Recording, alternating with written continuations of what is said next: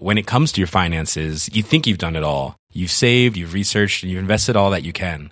Now it's time to take those investments to the next level by using the brand behind every great investor, Yahoo Finance. As America's number one finance destination, Yahoo Finance has everything you need whether you're a seasoned trader or just dipping your toes into the market. Join the millions of investors who trust Yahoo Finance to guide them on their financial journey. For comprehensive financial news and analysis, visit yahoofinance.com, the number one financial destination, yahoofinance.com. This podcast contains explicit language. So that happened. This week, the GOP met in Colorado for their third debate. And once again, we were struck by how many of them there are. So many candidates, plus Jim Gilmore, the human asterisk. Will this be the debate that finally begins the winnowing? We're going to be asking that question and challenging our own assumptions. Meanwhile, Congress has. Well, they've actually agreed to a budget deal. At least in principle. It's a two year budget. Will they raise the debt ceiling? Will there be no crises? Will Paul Ryan's sweet speaker deal get a lot sweeter? Or is Rand Paul going to unleash the power of the filibuster to defeat comedy? Looks like we're going to find out. Finally, Elizabeth Warren just embarrassed Wall Street again, this time with a new report detailing the extent to which bad financial advisors get lavish vacations as a reward for steering clients into terrible investments. At the rate she's going, America might not have a grifter sector of the economy left for anyone to make money in. I'm Jason Linkins with Huffington Post reporters Zach Carter, Arthur Delaney, Marina Fang, Shahien Nasiripour, and Lauren Weber. But here's what happened first.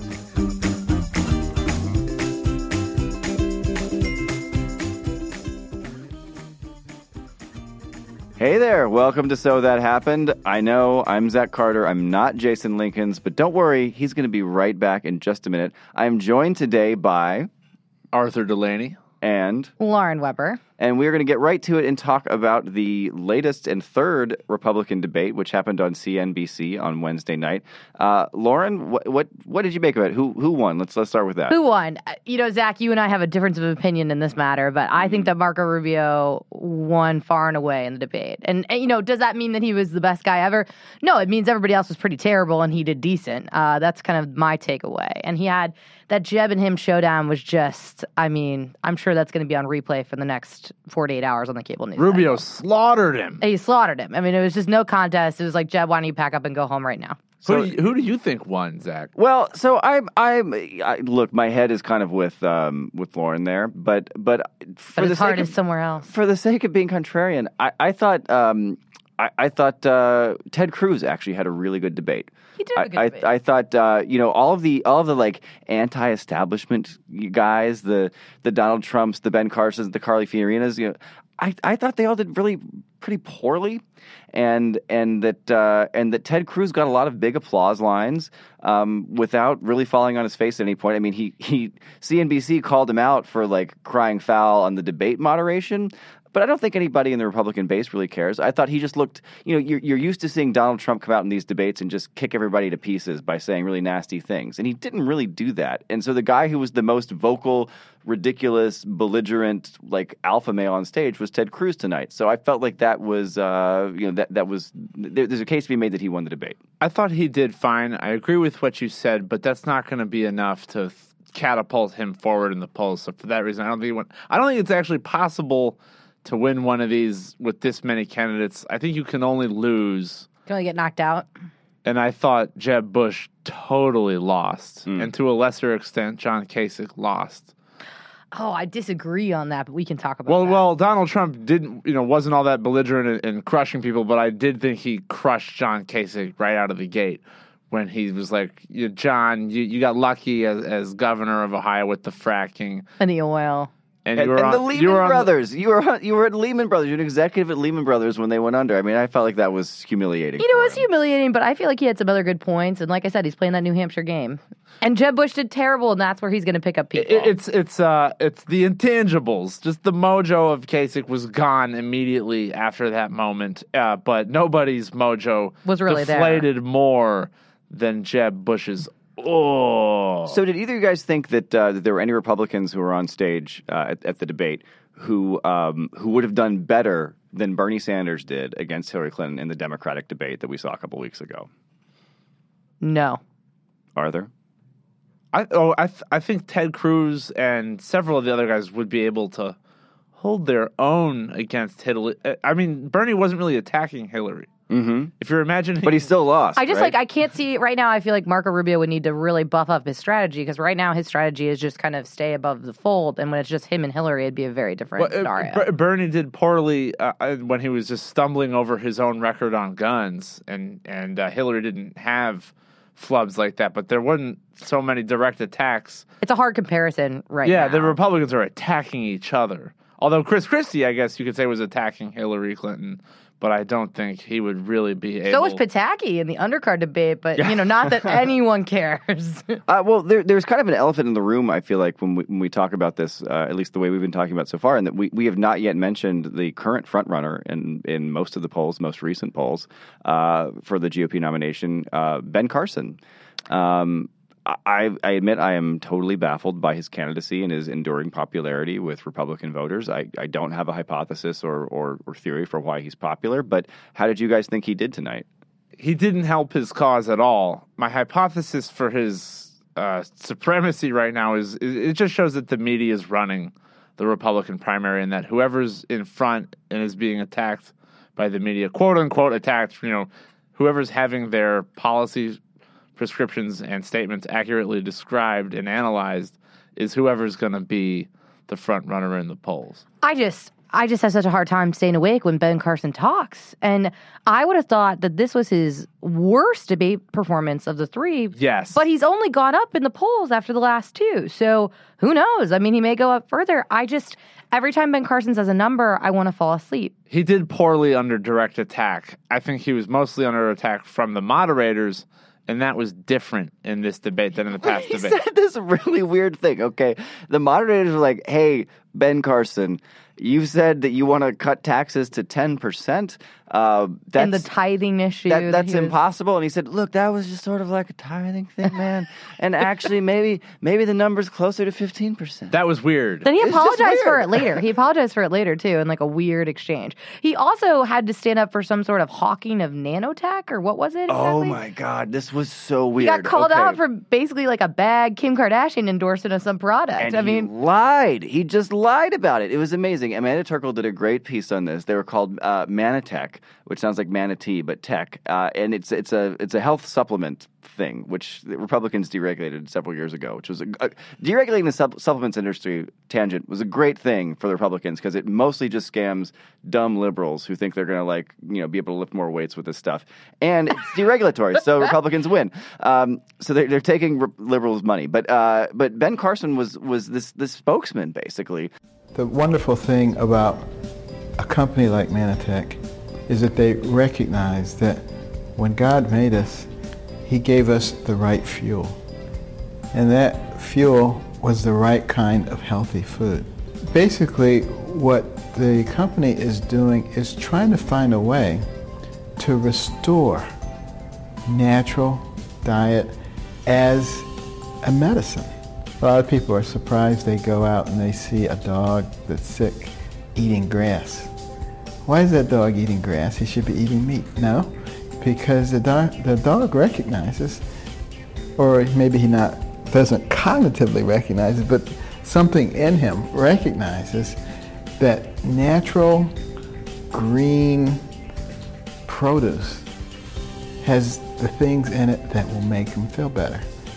Now, if a dog can come to that understanding, we with our sophisticated brains ought to know that there's an awful lot of really good stuff in natural products.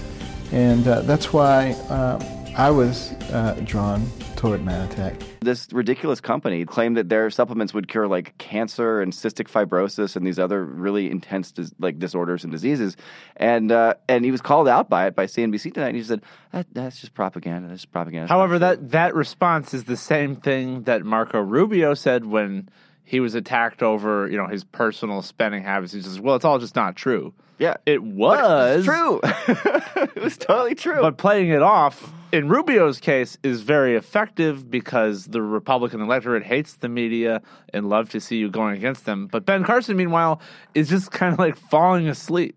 Ben Carson couldn't even really mount a fending off of it. He was just like, I, I didn't approve that. I don't know. But look, I he's don't done know. this twice with less inflection than I just did that. Yeah. He's done this twice before. I mean, I remember Lauren, you and I were here talking about this after the first after the first debate. Yes. and and I was like, man, boy, Ben Carson, he really got slapped around in that debate. What a what a pathetic job. and then did. he only goes up. and his poll numbers are up. So like, I don't know. I think that owes more to his statements about the United States resembling Nazi Germany and, and various things. you know, being you gotta like love it slavery. when slavery comes in It's- all, the, it's- all the it's- time. And it's- stabbing people. He recently has been recounting the story about how he almost stabbed someone. Or- I'm no, so did. Well, that's no, that's did. that's in his book. I mean, that's part of his life story. He was a bad kid at one point, but he got better. But I, I Still. he, he said, you know, I would, you know, these people who got shot in a mass shooting just let themselves get shot. People like love that, but it's not. It's not a debate shtick. It's not something that he uses in a debate.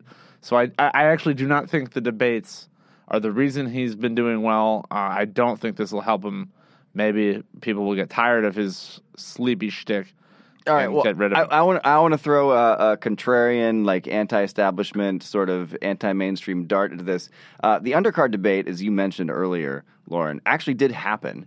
It did. It existed, actually. Parts of it were honestly, actually, honest to be quite clear, I found it far more entertaining than the overcard debate, um, but only because of one guy, and that was Lindsey Graham. Lindsey Graham. Lindsey Graham. He's swell. But Lindsey Graham won the last undercard debate, and how you know did it do him much good? Carly nope. Fiorina is the one who went Nope. up. Well, from the first one, From she first she one. bumped up from undercard Lindsey class Graham almost didn't thing. even make this second undercard debate. He barely made it onto the stage. But- but- Still won, but barely made it. But here's the thing. I I overwhelmingly believe that he won the undercard debate, and I think he did better than most of the candidates on stage in the overcard debate tonight. But he did so despite saying things about himself that were like not terribly flattering. Like I'm a crappy student, he said multiple times. Yeah. Uh, it was He like repeatedly I'm alone. Yeah, he He emphasizes. really his emphasizes how lonely he is. I love that. I, I mean, I, well, look, life is pain, and and the universe is an empty void, and all of that. But like, you know, Lindsey Graham deserves love. I don't know if he deserves to be president, but I hope, I hope, we I all hope, so- hope I hope somebody, somebody loves to go that to man. Thanksgiving with. I mean, He's- he seems like a really. I think he's wrong about a lot of policies, but he seems like a really nice guy who just who just needs to find some love. do you uh, do you think he should take somebody's place on the big debate stage, or do you just want to invite him over for dinner? Both. Get Chris Christie the hell out of there. He no, was just get a Rand big Paul. jerk Get who Rand, lied about no, get Social Rand Security. Paul out of there. Get Rand Paul out of there. Rand I- Paul, yeah, get rid of Rand Paul. The put big in Lindsey ca- Graham. Yeah, the cane hook is coming. Uh, Yeah, it's it's from coming. behind the It's curtain. coming. It's coming. uh, yeah, no, Rand Paul tonight was basically invisible. He literally, when they called on him, he didn't even realize they were talking to him for a while. He had to ask them to repeat the question. There was like a kid in class that wasn't paying attention. Yeah, I mean, I, I just I, I felt like Rand was essentially not not there, and and I I'm increasingly curious just on what the rationale for his candidacy was or, or is. I mean, at some point he was the libertarian guy who was going to stand up to the Republican establishment, and then he was like maybe the guy who was cool with all the wars, and then maybe he wasn't cool with all the wars, and then and then what what is it? I mean, I, I published a piece for for us uh, on on Wednesday night which said, um, you know, he's actually the one guy who the hyper conservative tax foundation has said like, his tax proposal is is act, will actually make money for the, for the federal government instead of lose money for it. Um, but then in the same piece, I said that, that their assumptions are insane and more reasonable uh, analyses, he would lose fifteen trillion dollars. Like, is is that, that that's the that's the best the closest thing I can come up with is that like the tax foundation says his his tax plan is better than others. He's Do you think the average primary voter has any idea that that's what the tax foundation says? No, No. they have no idea. They have no idea what Rand He, Paul he tax attacked plan is. the congressional budget deal this week from the left, saying it raids Social Security. What? That's not something that you have. Uh, he also went after Paul Ryan. Okay, so look, uh, we we have concluded that somebody needs to love Lindsey Graham. Very important. It's, that seems like it's a Very important. It's a historical We can work on necessity. He should be in the next big kid debate, and there should be who who who should who should be out of the next of the next big kid Rand. debate? Rand, Chris Christie. Christie. Huckabee, right? Oh, Huckabee. Huckabee Yeah, needs Huckabee. to get do, out. do your uh, begging for a cabinet appointment somewhere else. Please, not not in front of us. And sucking up to Donald Trump, saying he's Uh, wearing, wearing the, the. Trump tie. Oh, Oh. what what a shtick! I mean, jeez. That was ugly. That was really. I, Ugh. for, I, that was that was really embarrassing. But it happened Ugh. early in the debate, so I forgot about it. Yeah, at one You point, Mike Huckabee, blocked it from your memory. he's, he was like, "I'm wearing a Donald Trump tie." Okay, so, So, so put Lindsey Graham up there, invite him to dinner, and also give him his own TV show on HBO. It'd be a little morose. I don't know. I don't know. Exactly. Well, I guess that would fit the HBO Go.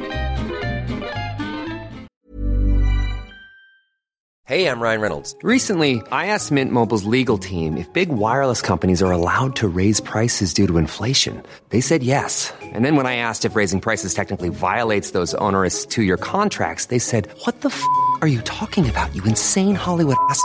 F- So to recap, we're cutting the price of Mint Unlimited from $30 a month to just $15 a month. Give it a try at mintmobile.com slash switch. $45 upfront for three months plus taxes and fees. Promo for new customers for limited time. Unlimited more than 40 gigabytes per month. Slows. Full terms at mintmobile.com.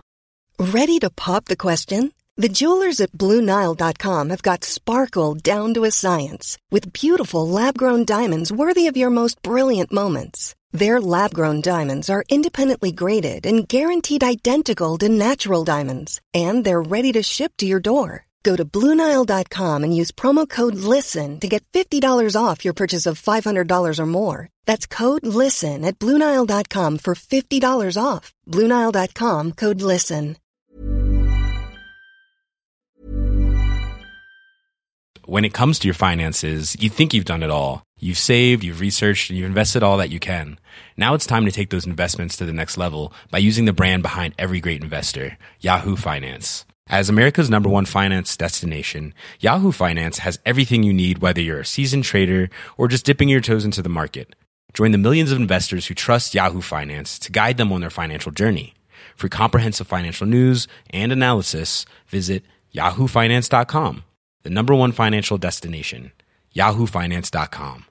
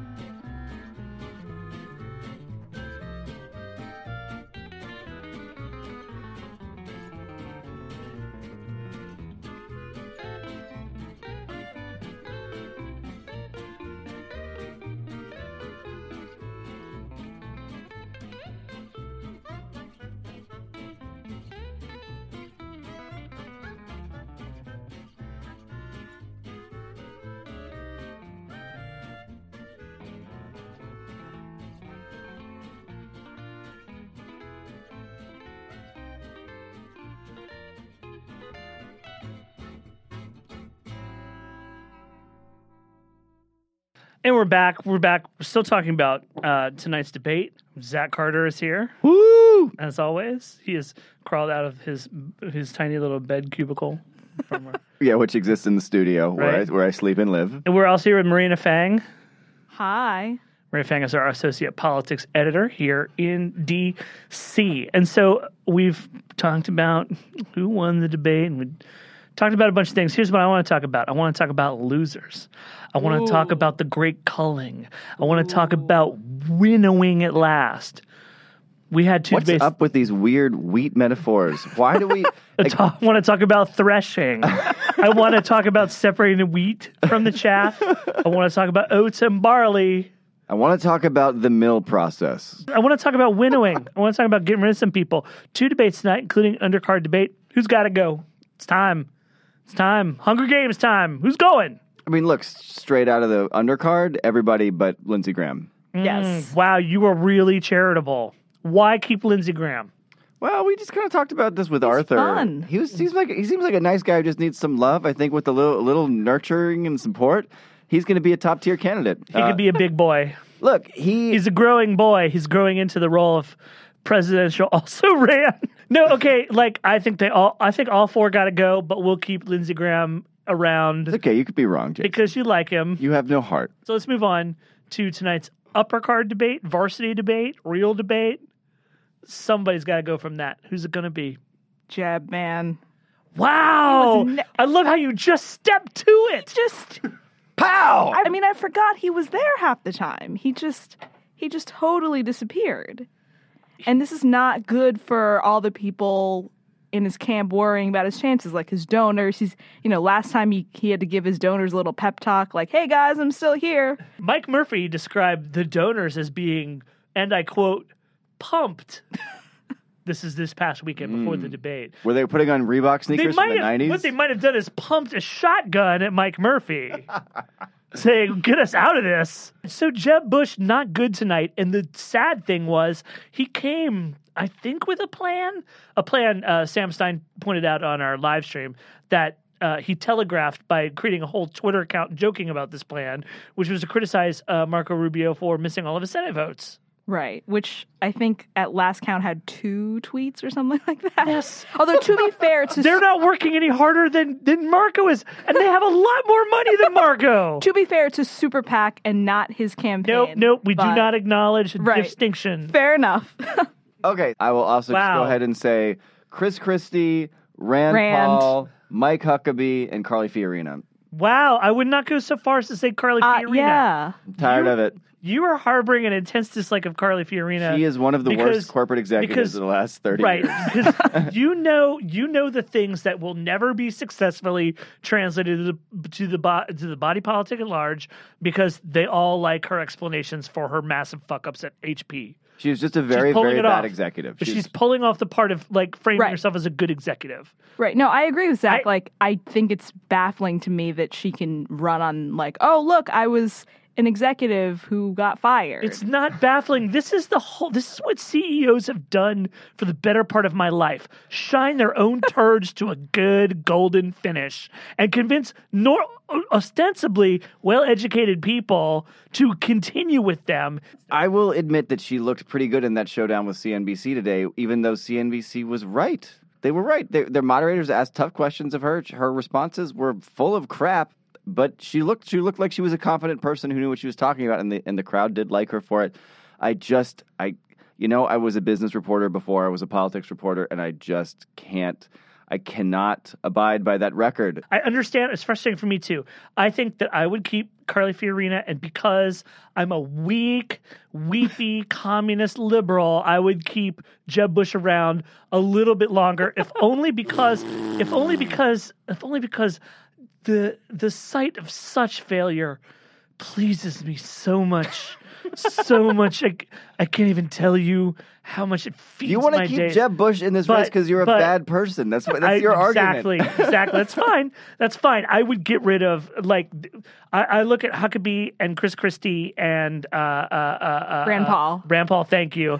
And I look at them and I say, what's the point of you? What is the, even the point of view. they were like the Jim Webbs of the demo of uh, I guess of this debate because they were like, "Hey guys, I'm here. Give me more time to speak. Hey, hey, hey!" Like waving their arms around, practically like, "Hey guys, I'm here. I need some time." Well, Jim Webb did his best to throttle the debates of the, the, the moderators of the last debate.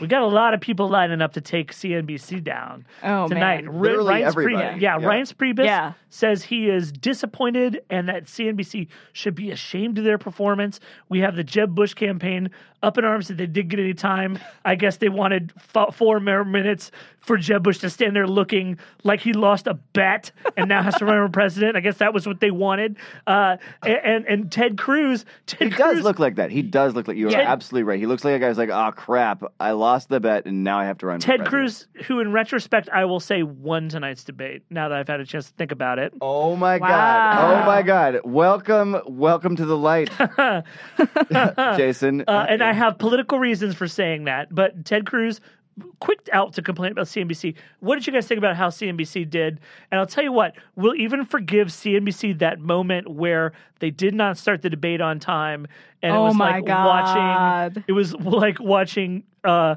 it was like watching people about to panic that they were running out of things to say. How did CNBC do tonight? There was that moment. What was it? The Trump moment when they when they asked Trump about his uh, slamming Mark Zuckerberg about H one B visas, and they were like, "Oh, oh, our bad. You you didn't say that." And then turns out it's on his campaign website. So that was kind of funny. For now, it will probably be gone. it'll be gone tomorrow. Yeah. yeah. yeah, they were prepared with the sourcing of, of their own Yeah. question. Yeah. Uh, I don't know. I think that's being too hard on them. form. I think you know they they were in a tough position because they were obviously going to focus on economic policy, which is a region where you just say money, numbers, magic, and and and, and, ev- and everybody everybody gets uh, you know everybody gets free.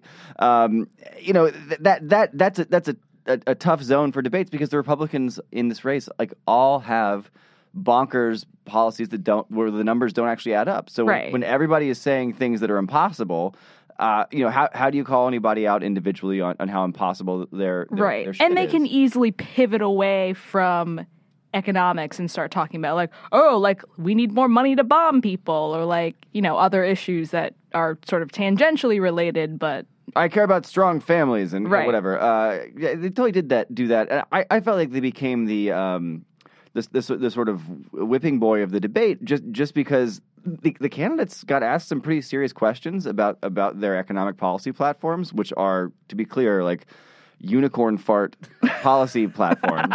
Uh, and and then they said, you know what? This would never happen. That There's this is typical liberal media bias, and they got a lot of applause out of this. But you know, Marco Rubio, who I think the is the the generally uh, accepted establishment, the, the general punditocracy uh, uh, consensus is that he won the debate. Even though I disagree with that uh, that consensus, even if only to be contrarian. I mean, he he they, they, he he was complaining about about the, the liberal media and the liberal media bias. The Florida Sun Sentinel. Florida Oh, Sun man. Sentinel came after me for my votes, and and then Jeb Bush, who had I think pretty clearly the worst performance of the night, yeah. actually zinged him pretty hard and said, if if they're such like a liberal rag, you know, then why did they endorse you, dude? Like, I mean, it, it, it was it was it was just totally it was it was Yeah. total crap. They, they they relied on on blaming the media when they didn't have a good response on the actual serious questions about their policies. Ted Cruz, who I think won the debate, did this by demagoguing the hardest on it. I mean, he he just he got asked a real question on the debt limit. And instead of answering the question, he said, You know, you guys are out here just coming after us Republicans, and nobody ever asked a Democrat a hard question about anything. And it was crap. And it was really nuts. They asked, We they brought down asked the Bernie house. Sanders about Yeah. being a conscientious objector. Yeah. really insane. Yeah, they. I, I, I do think. I do think that the uh, Republicans' criticism of the Democratic debate was completely off base.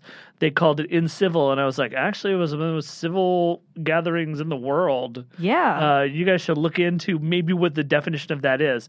I agree that Ted Cruz did great tonight, and I was thinking about it in terms of what there was to actually achieve tonight. And I think that Ted Cruz, he has been doing this sort of draft off the Kookaburra section. You know, he's trying to be he's trying to be the guy who uh, he's got the resilience as the tempests of polling and time toss Carson, Fiorina, Trump, these outsider candidates around and about. Uh, and and he sits back with his eight to ten percent, uh, and waits for waits waits to pick up the people who come right. come tumbling out of their He's campaigns. right. He's just sort of waiting for the storm And to the- clear. The Yeah. thing the thing tonight he did was he he he he de- he talked the game about having one foot outside Washington, but he also talked about what that foot inside Washington's been doing, Right. and it's been leading fights. I forget who had. up, I forget who had this theory, but someone said that like it's kind of like a speed skating race where like you know like one person falls down and there's this like domino effect of all the other speed skaters falling down, and then the person kind of toward the end can zoom up and Right. win the whole race, and that that that's kind of yeah, Ted and you Cruz's know, strategy. Yeah, and that speed skater in that exactly position right, is yeah. always running a strategy. He's like, I'm counting on these three people ahead of me to crash gloriously, Right. And that'll be their race to the front. Hey guys, we'll get back to the program in just a second. I just wanted to take a minute to welcome all of you into my safe space here, to thank all of you for tuning into the show and helping us to create an Inside the Beltway show for Beltway outsiders and make it a reality. We love hearing from you. Your feedback has been such a tremendously good, positive influence on us every week. Now, you can help other people find out about this show that you're helping to build. If you are an iTunes user, please look for our show, subscribe if you haven't, and use iTunes' widgets to rate our show and to leave us a comment. It will help people like you find this show, and we can keep building what we've got going together. So head on out to iTunes, subscribe, rate, and say hello to us and your fellow listeners. Thanks so much, guys. And now, here's something else that happened.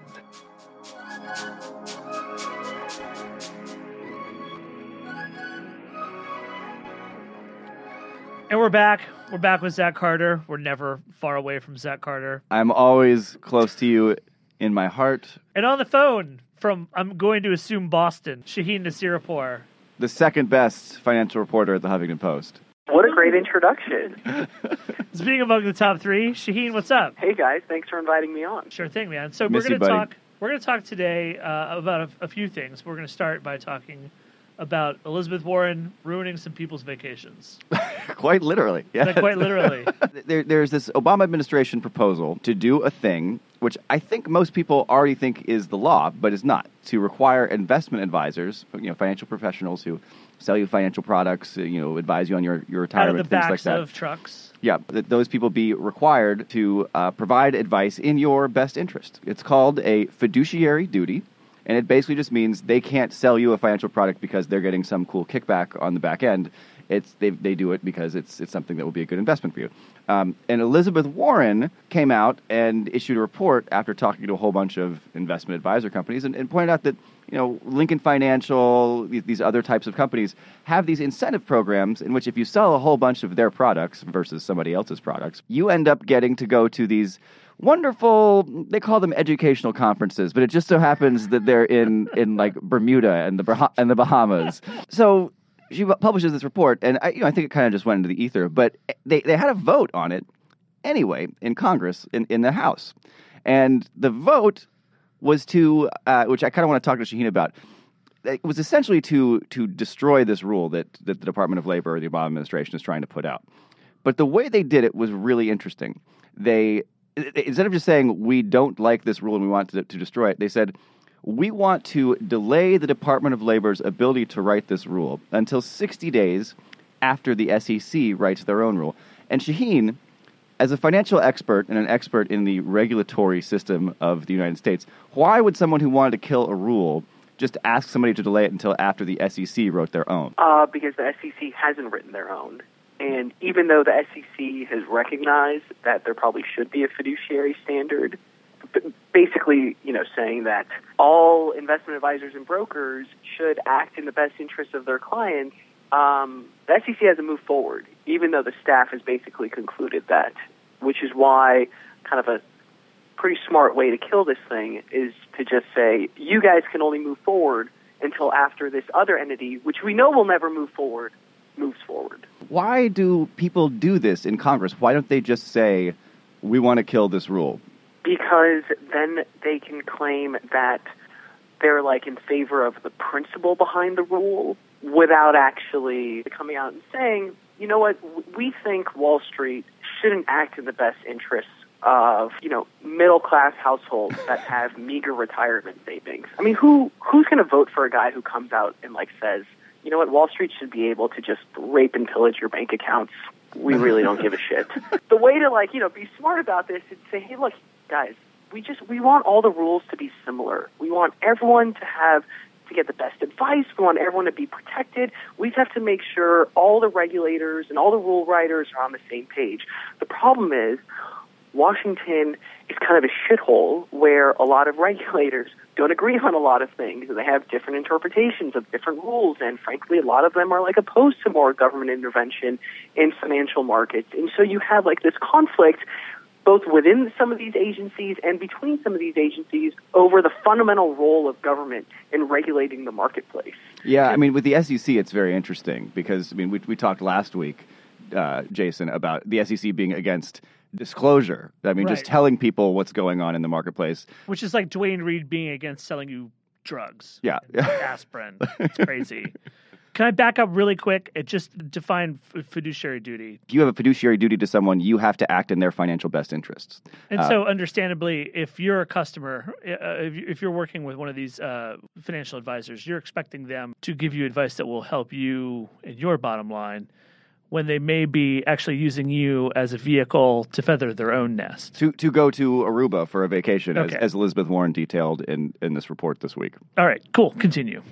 So, I mean, one thing that's interesting, Shahien. I mean, you you and I have been covering uh, these these sort of weird weird votes in the House uh, for a long time on financial, I guess, essentially deregulatory measures. A lot of times. The Republicans will put out this kind of deregulatory measure just to you know rip up some part of Dodd Frank or to you know prevent the Obama administration from writing this fiduciary duty rule. And a lot of Democrats hem and haw and say, you know, if, if we add a little bit of an amendment here, um, then, then we could actually be happy with this. This would be a nice bipartisan way to tweak an idea that the administration, you know, they sort of are moving in the right direction, but they've, they've, they're overreaching. We just got to sort of file it down. And they end up getting these huge bipartisan numbers. Like you'll get like 400 people voting for, for this, this thing to totally screw with Dodd Frank.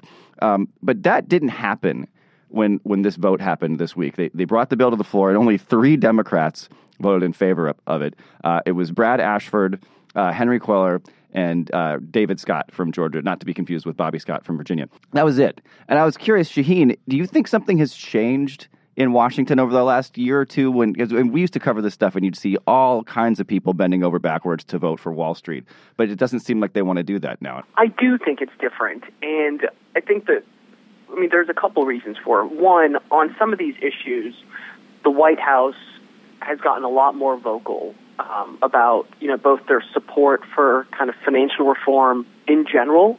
Uh, and their support for Dodd Frank. And so the, the White House, President Obama has used the power of his office to draw attention to some of these issues and some of the pending votes in Congress. And on, on the other side, kind of outside government, you have a well coordinated, well organized group of financial reform advocates who are like using social media, they're using billboards across Washington, they're, you know, using kind of like mini rallies and not strikes, but kind of like mass protests almost in front of some of the regulatory agencies and also targeting some members of Congress, basically making it really painful for them to vote against the interests of, you know, in their view, you know, average Americans, right? It's like basically, you know, are we going to support the average household or are we going to support Wall Street?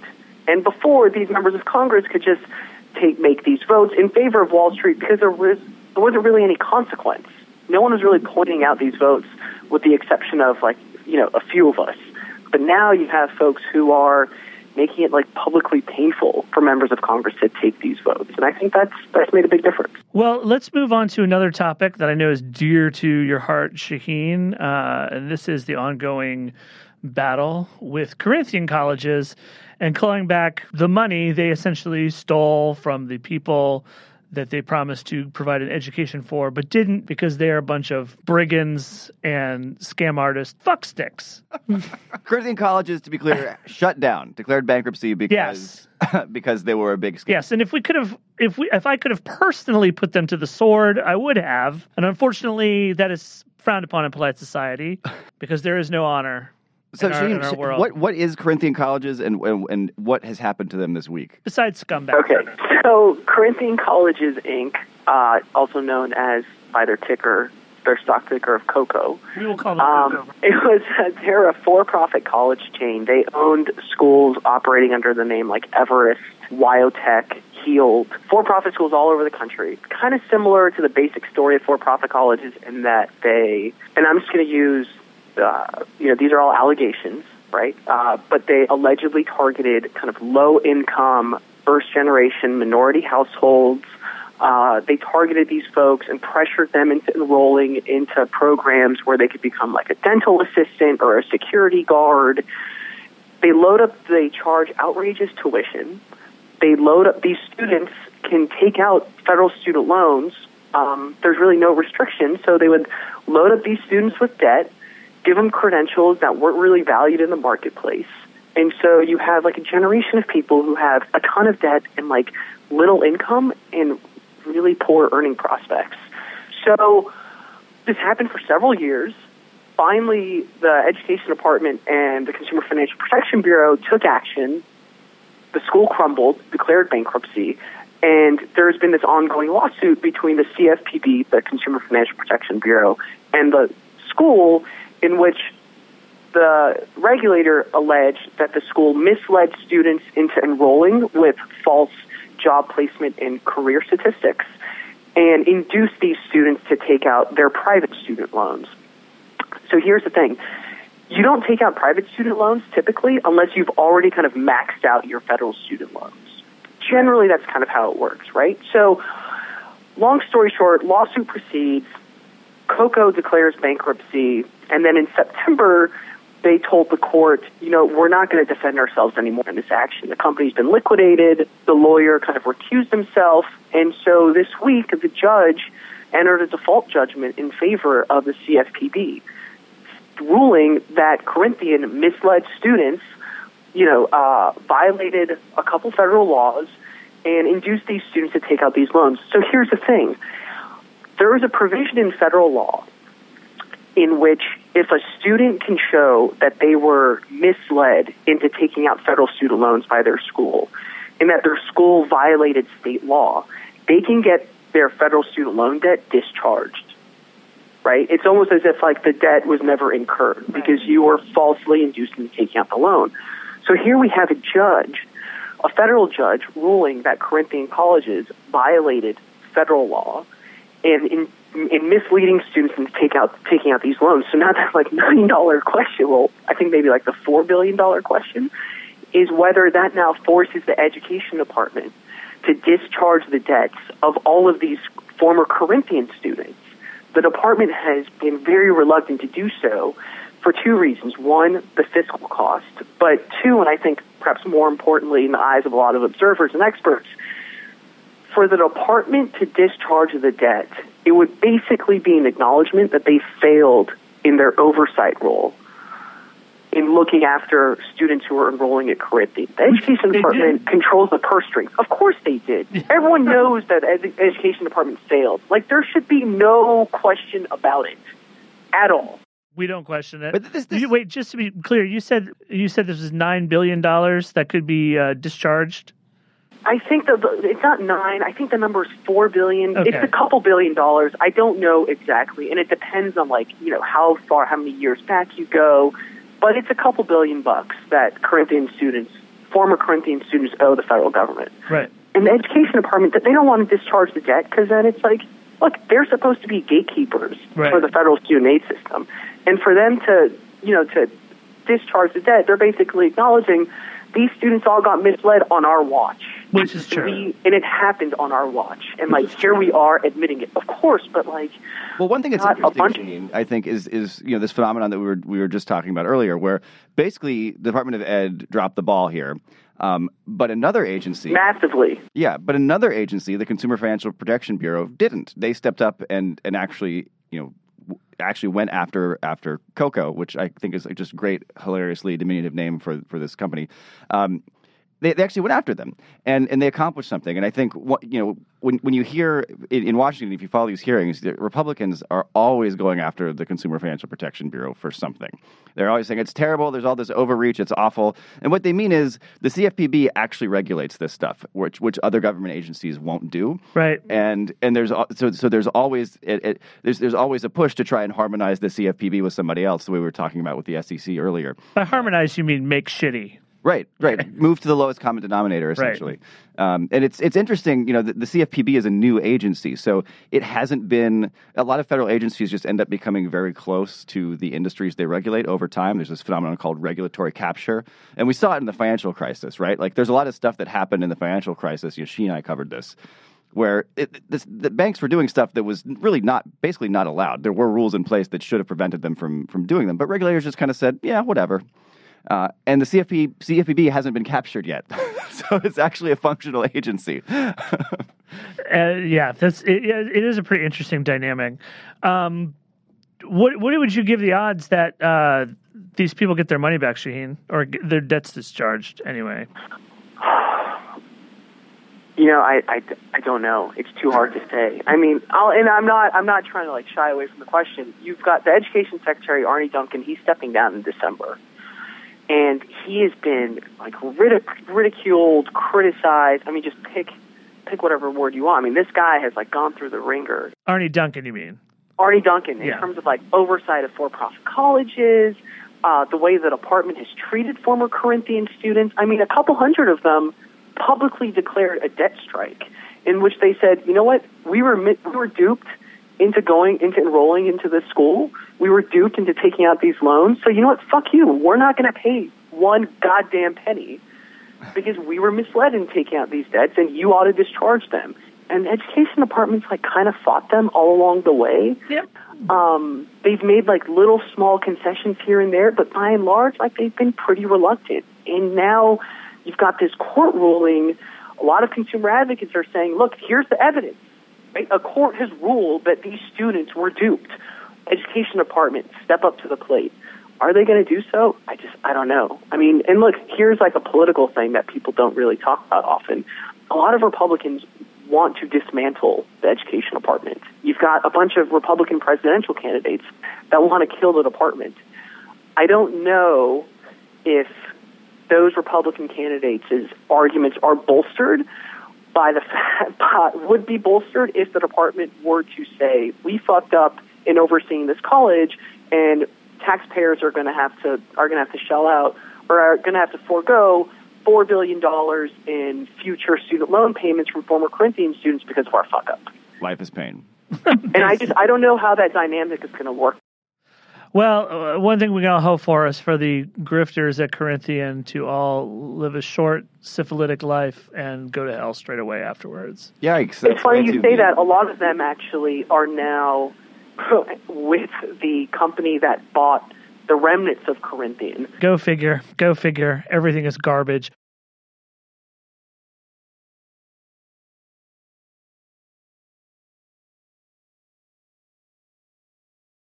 And we're back on a special Looper edition of So That Happened.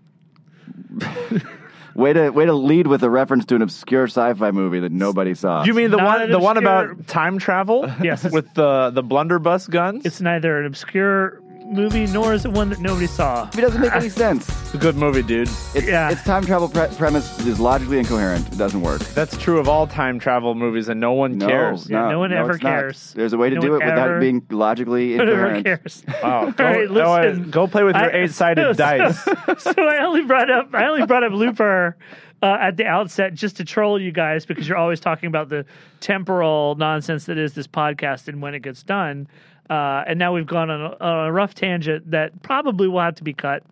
So congratulations to me. For God's sake, let's not talk about the budget deal Okay, because that's what people talk- are listening right, to us So we're going to talk about the budget deal, uh, and the extraordinary fact that we even have a budget deal.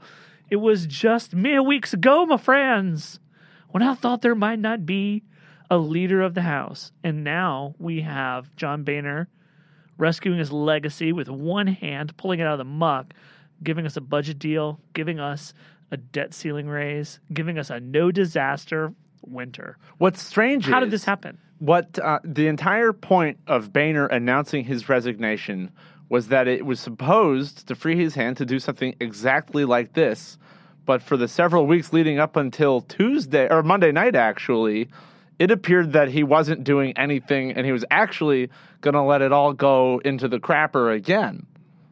and yet, It's- yet it turns out there have been there have been a lot of negotiations. Uh, the deal is not crazy.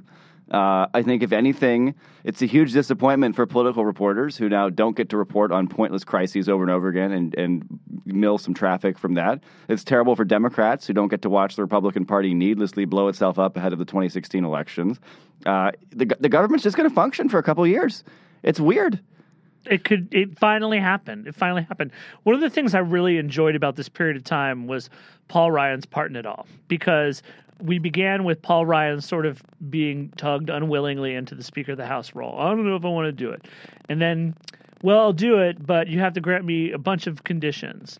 And then they basically said, nah, you won't get any of those conditions. You'll get some of the House Freedom Caucus's support, but we're not going to take away our power to, you know, constantly imperil you. Uh, and you're going to have to, like, agree not to bring immigration up ever. Ryan was, okay, I'll do that. And then for for Ryan's coup de grace, I think today it was pretty amazing. Is obviously he had talked to Boehner beforehand and said, "So to make this transition work, uh, I'm going to have to say some really mean things about you and the process by which this deal came out. But I obviously don't mean any of it. This is just a bunch of bullshit kabuki. I've got to do this because having having first won the respect of the establishment class by demanding something of the rogues, I now have to give the rogues something, which is me yelling at you for a day. But it's okay. I'm just one vote. I'm going to vote for it. Blah blah blah. So we've just witnessed this kind of weird puppet theater uh, happening in the in the in the GOP, and I think Ryan pretty much was the star turn in that and all that. So the morning after the bill was announced, late Monday, Ryan, confronted by reporters, said, "I haven't seen it, but I sure think the process stinks." And he's referring to this closed door, secret elite negotiation, and hating those is just a, a de rigueur for the more conservative members. And so I, I think you're right. He was like, "Oh, that was terrible," but uh, there's no it's it's hard to imagine Ryan and his or his staff at least weren't intimately involved. Oh yeah, in the crafting of this sucker, um, and it's it's pretty straightforward conclusion to come to because probably the biggest part of this bill pertains to the Social Security Disability Insurance Program. It takes up most controversial, certainly. and It takes up uh, fully at like a third of the bill text and the bill is sprawling, covers all all the government functions, and this comes from a committee that Paul Ryan chairs, right? And uh, Paul Ryan himself had lent his face to the effort to reform the Social Security Disability Insurance Program. He chaired a hearing in July, in July when they talked about it, and the stuff that's in the bill uh, really seems to be addressing some of the issues that Ryan himself said he was upset about at that time, which is how, uh, you know, uh, the biggest one probably being that if you're receiving disability disability benefits, you can't work. If you start working and earning a whole lot of money, they're like, "Whoa, get off! You're not you're not allowed to get disability if you're fully able to work." Not a lot of people really are in that situation because you need a really severe disability to qualify. But anyway, that's something that conservatives are constantly upset about. People gaming the system. And so there's a demonstration project in the new bill that that tests a uh, a gradual benefits phase out, so you don't have a sudden cliff where you earn above this level, you get kicked off the project. Will test whether you know they they uh, forego a dollar in benefits for every two dollars you earn above a certain level. What kind of what does this tell us about the kind of speaker that Paul Ryan might be? Well, I I think you know some of the people I talked to on the Hill, Democrats, were like, well. Sure, maybe he's grandstanding, but I think everyone's doing what they've got to do to get this sucker passed and people weren't, for the most part, too mad about him, though others were. And and I did a story talking to aides like Paul Ryan was intimately involved in every aspect of this. in Ryan's office, they don't exactly deny it. What they say is what they said was we were working on that for months, and they took it off the shelf. We weren't a party to the negotiations. Well, but which is, you can see how both things would be true in a sense, and, and there's just uh, how charitable do you want to be to Paul Ryan in his effort to seem but, aloof from the secret negotiation? But regardless, to, to Jason's point, if we want to know what kind of speaker Paul Ryan will be based on this, Paul Ryan doesn't have to govern now. They, he, he, they can do literally nothing for two years and nothing terrible will happen to the country. This has taken all the pressure off of Ryan's shoulders to get anything done before the 2016 elections. He can just sail right through, you know, if, if there's another big hurricane, maybe try and pass uh, you know a hurricane relief bill. Something like that could happen. Natural disasters are still on the table, but barring literally a natural disaster, he can do nothing, and everything will be fine. Or a giant recession. Well, they do have to reauthorize the highway bill pretty soon. So this big deal didn't include the highway bill. It didn't have export import bank, but I don't think that's too difficult for what's the harm a moderate Republican. What's literally the harm to their party if they pass a bipartisan highway bill as they've done forevermore. I don't know. I don't. Yeah, there's not all that harmful. Yeah, not I a mean, huge pothole. There's gonna be a few. There's there's probably be a few cranks beating drums about our highway bill, blah blah blah. But you know, it's something the parties have come together in the past for a long time to iron out. There's no reason it should they shouldn't be able to iron this out. I also don't think there's any great harm to the U.S. economy if the Export Import Bank is not reauthorized. I just don't think you're going to see mass job losses and people not voting for the Republicans in, in November because of it. Well, it's been lapsed for months. What happened? Yeah, has anybody? well, I mean, one thing is they were supposed to unwind their their port their lending portfolio, and they have not done that. So a lot of conservatives have been have been up in arms. Well, that about- sounds about it. lawless. Yeah, it so- sounds like the Obama administration just just running roughshod over the law. Um, I think they've been they've been holding out, waiting for some sort of reauthorization bill, which just doesn't look like either either uh, chamber is interested in doing right now. Last week we said that Paul Ryan was basically getting the best deal in Washington. Sounds to me like now the deal's somehow gotten even better. yes, Uh, because, like you said, he doesn't have to face any crises for two years. Who, who knows if he's even going to stay in the in, in the House two years from now? You know, right. He could be running for president by then. He could be a, a governor of Wisconsin or something. Who knows? Yeah. So, and I, I I don't think he's ever explicitly stated that he has some kind of long term design on the on the position anyway. Boehner's given him a great gift. Ryan was the in the Boehner role this time, making the deal, wheeling and dealing behind the scenes. Publicly, he gets to decry the deal. He was the Boehner out in, in, in the cloakroom. He's something more like a Freedom Caucus member out in public. the cameras, yeah. And Boehner takes it one last time for the party, gets it done, gives this great gift to, to, to Paul Ryan. He gets to preside over a house at its at the, at the during the what's been set out to be a low low risk, low stress period of time. Uh, and it will burnish his credentials. Well, let's talk going about- forward. He would be he, he would be the the acting Speaker of the House, running for a higher office, and he'd be able to say the waters have been still this whole time I've been here. We have not had these this upheaval. I wonder how the House Freedom Caucus flexes any real muscle going forward. I think it really depends on, on how you look at this this uh, the, contents of this deal. The, the House Freedom Caucus is just going to cry about it because you know they, they like to cry about things. But but what's actually in the deal? You're lifting the budget caps from sequestration by eighty billion dollars. You're providing an additional thirty two billion dollars in war funding, and then what? There's there's a benefit cut to Social Security, and I think Arthur. It, But that- that it's so like modest that the Social Security advocates, as the news trickled out, were like, "Huh, well, that's not so bad." yeah, and and, and this, this section these are groups that always like, "Damn it, stop, yeah stop." right. And so that means and it means there there won't be opportunities to hold Social Security hostage again for two years. Yeah. Where, uh, so I mean, I, I I feel like all of, you know that stuff that stuff's good for liberals. The the defense stuff is good for for big spending conservatives. The, the Freedom Caucus really does kind of get screwed, and they don't get anything out of it.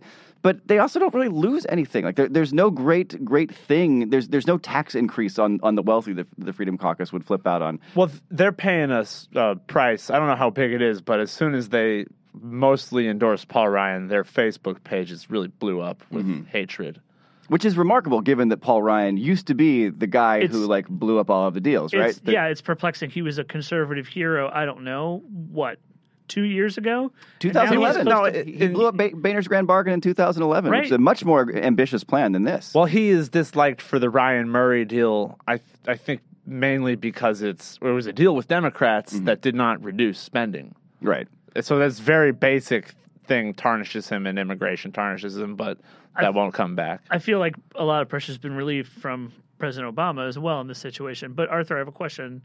Uh, today, during the sort of pageantry in front of this budget deal, when the when the leaders of the House GOP caucus were talking on television, uh, Patty Murray and Kevin McCarthy uh, talked heaps and praise on John Boehner.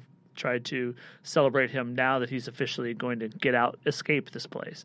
Uh, I, I listened to Murray uh, talk about uh, crediting Boehner for the enormous cuts to spending uh, that happened during his reign as Speaker, and I couldn't help but think that after that brief period of time where post Budget Control Act when Republicans were all jumping up and down saying it's Obama's sequester, it's Obama's sequester. Republicans are now basically saying, yeah, it's ours. We always thought it was a good idea to cut off one of our legs. They were. It was only being called Obama's sequester in the context of specific small things that were upsetting, like when the Park Service put little barricades around the World War II memorial, Right. and those veterans were trying to get in, and like Michelle Bachmann and some other uh, conservative House members Suddenly became interested in World War II veterans. They came, yeah. they came. They showed up and like moved the barricades three feet so that people could get in. and the and- Park and Service I- like, that's fine, whatever you want to do. The Park Service just stood there like, well, you know, that's that. And and for tho- for that like three hours, it was Obama's sequester.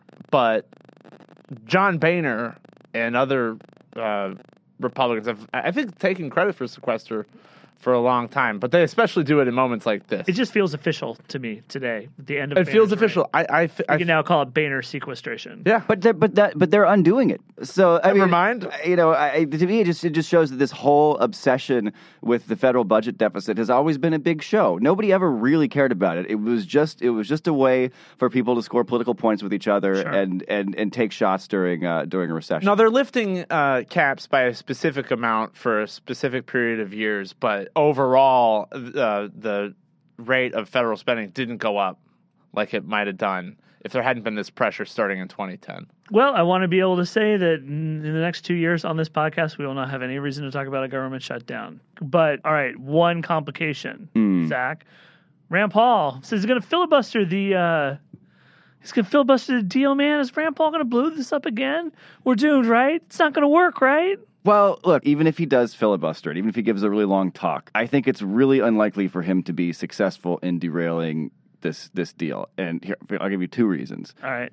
he, he might be able to get you know say Marco Rubio and uh, and Ted Cruz to join him because they're all running for president, and so they'll feel like boxed in on their right by him or something. But on the Democratic side, Bernie Sanders has already endorsed this deal. All the Democrats are going to vote for the deal. Democrats love it because it means no more getting held hostage by the GOP. And Mitch McConnell loves it for the same reason. Because Mitch McConnell, like John Boehner, doesn't want to see his party blow up their own chances at the presidency in 2016 with more stupid crap from Ted Cruz and Rand Paul. So remember, like when, when the government shutdown happened, Mitch McConnell was against that. Mitch McConnell was the guy who cut the deal to, to, to end it. McConnell only needs a handful of Republicans to, to, to see the light here, team up with Democrats against Ted Cruz, who, remember, Ted Cruz is not very popular in the Senate. And he's and McConnell's in the more inclined to see the lighthouse of Congress. Yes, exactly. Now, this will be hard for Mitch McConnell in that you know he will he will then be uh, roped into the into the you know establishment you know rhino jerks just like John Boehner camp. But he's, He's been in that barrel forever anyway. right, and he just got reelected in 2014, so he's got a long time to wait it out. Um, and so I, I just really. You know, Rand Paul might be able to make a, a good show of this and maybe boost his poll numbers a little bit uh, for the for the 2016 race. I just don't see this actually derailing the deal. It'll be far more interesting to see if Ted Cruz comes back to D.C. to have a snob off with Rand Paul on the floor of the Senate. That would be fun to watch. Come and filibuster it, guys. Come and filibuster it. The Huffington Post is requiring you to come and filibuster the deal. In fact, Rand Paul, who just said that it was okay to misquote founding fathers, he told us today. He said, I love the Huffington Post. I take all my cues from you guys. When the Huffington Post says jump, Rand Paul says how high. That's the way I am. That's a direct quote from Rand Paul today. I attribute it in the Rand Paul fashion to Rand Paul. I believe that quote is disputed by uh, by contemporary historians. So that's what happened this week. This podcast was produced, edited, and engineered by Adriana Usero and Peter James Callahan, with technical assistance from Christine Conetta and spiritual guidance from Caitlin Bogucki. When all hope is gone, Caitlin remains. I'm Jason Linkins, and this week we were joined by Huffington Post reporters Zach Carter, Arthur Delaney, Marina Fang, Shahien Nasiripour, and Lauren Weber. So That Happened is available on iTunes at itunes.com slash so that happened. Check out the whole family of Huffington Post podcasts in the iTunes store while you're there. Subscribe and tell your friends. If there's something you'd like to hear us talk about, send an email to so that happened at huffingtonpost.com. As always, we thank you for listening and we miss you already.